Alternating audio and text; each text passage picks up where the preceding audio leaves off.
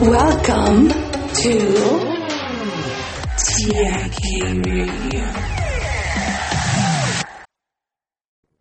The weakest light from very distant stars with frequency is recorded by sensors called charge coupled devices in which the photons on the stars are counted.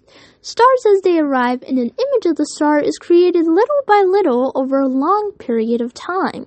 The electrical magnetic spectrum includes radio waves, ultraviolet rays, and X-rays. Visible light is only part of the spectrum that the human eye can see. Most part of the light is emitted by atom cells, and the atom cells can be excited, for example, by radiation. Bye bye. And until the next live, TIK Radio.